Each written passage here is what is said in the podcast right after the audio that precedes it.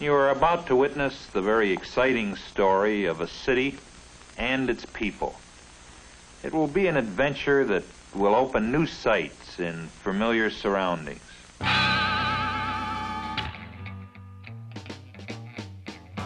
It was January 1967, several months after Timothy Leary urged the youth of America to turn on, tune in, and drop out.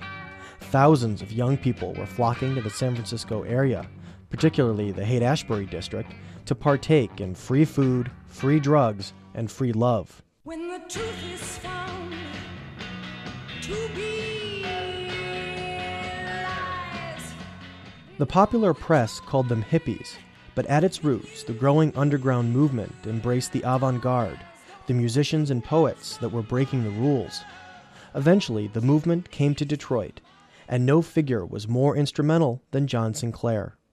We work with everybody from a position of mm. solidarity and unity and reinforcement of what they're doing, and then make our our work to be to freetize them. You know, that's what Sinclair it. was a member of the Artists Workshop, a group of writers, musicians, and artists that lived near the Wayne State University campus. Gary Grimshaw was a young artist at the time. His psychedelic posters would later come to define Detroit's counterculture. He joined the workshop in March 1967. It was a very complex thing that covered every aspect of living, and it's hard for me to cook it down into a few sentences. It was a, um, a way of life that was new to us. As much as the movement was about drugs, sex, and rock and roll, it was also about change. In 1965, John Sinclair got married. Leni Sinclair says the counterculture emerging in Detroit and elsewhere was a rebellion against the status quo. there was just something in the air that wanted change real bad. And everything was part of it, just uh, young guys letting their hair grow and defying authority in that way, or just uh,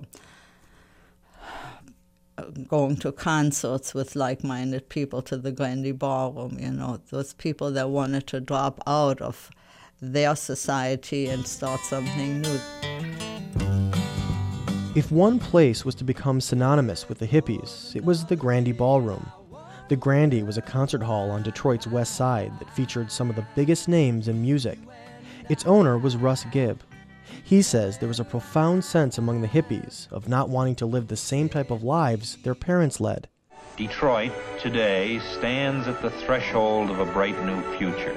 The hippies at the, of their day were people who were saying, We're not satisfied about the way we're living. We don't want to live in a track house in a suburb. Uh, we think there's some value in, in living in the city. We think there's some value in sharing and not just gaining for yourself. The music heard at the Grande was also beginning to reflect the changing attitudes. A group of Detroiters formed a band called the MC5. The group took its industrial roots and produced a sound that was hard edged and high energy. Bassist Michael Davis. we felt it was like our duty to inform people that they were kind of like languishing in, in the past and, and we had a new a new doorway for them to to step into the future into something that was much more exciting and much more truthful than anything that had gone down before. The leaders of the Artists Workshop and later Translove Energies looked west toward the blossoming underground. John Sinclair and others didn't want to have to leave Detroit to be among like minded people. They wanted to bring the Haight Ashbury to Detroit. Leni Sinclair. Our whole idea was no, we don't want to leave. We want to make it like they're here, and then nobody has to leave. This will be the center where everything is happening. And to a large extent, it was, you know.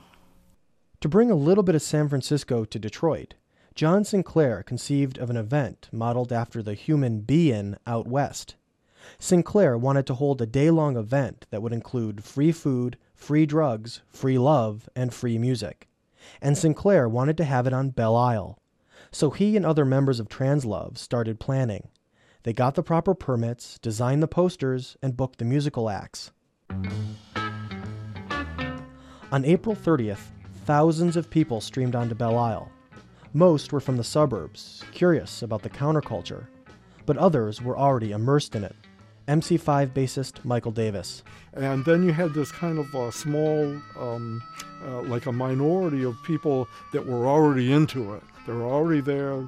They were stoned. They had the uh, the, the the fringes on, and they had the uh, they had the the hair was long. They had everything going. Also on the island that day were dozens of Detroit police officers, many on horseback. Gary Grimshaw says, as far as the police were concerned, the hippies were trouble. Well, because we smoked weed and hung out with black people. And we attracted suburban kids to come down and do the same. And they didn't like that. For most of the day, the event remained peaceful. But at 7 p.m., the situation changed. The MC5 was on stage. Michael Davis explains what happened next. We started our Black to Comm thing, and damn, wouldn't you know it, Black to Comm just like took the cap off the thing, and I mean, we always felt like like we caused it, you know that that the uh, that the chaos, that, that the high energy of Black to Comm, uh, just sent people, just made it, just turned it into uh, uh, a disaster.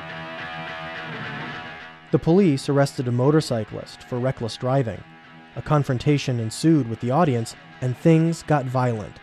Thousands fled the island. On the other end of the MacArthur Bridge, police were again confronted by an angry mob. Glass was broken, and more than a dozen arrested. The day after the love in, Leni Sinclair, nine months pregnant at the time, started worrying about a backlash. She thought the police would blame Translove Energies and hippies for the violence uh, we were scared. We thought we may have to uh, flee or something. you know, I don't know.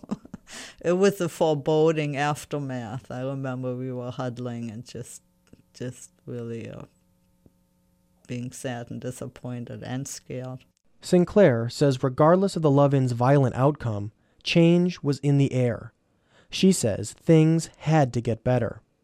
In the following months, John Sinclair and Translove Energies would continue their quest to legalize marijuana. Resistance to the war in Vietnam would continue to grow across the country.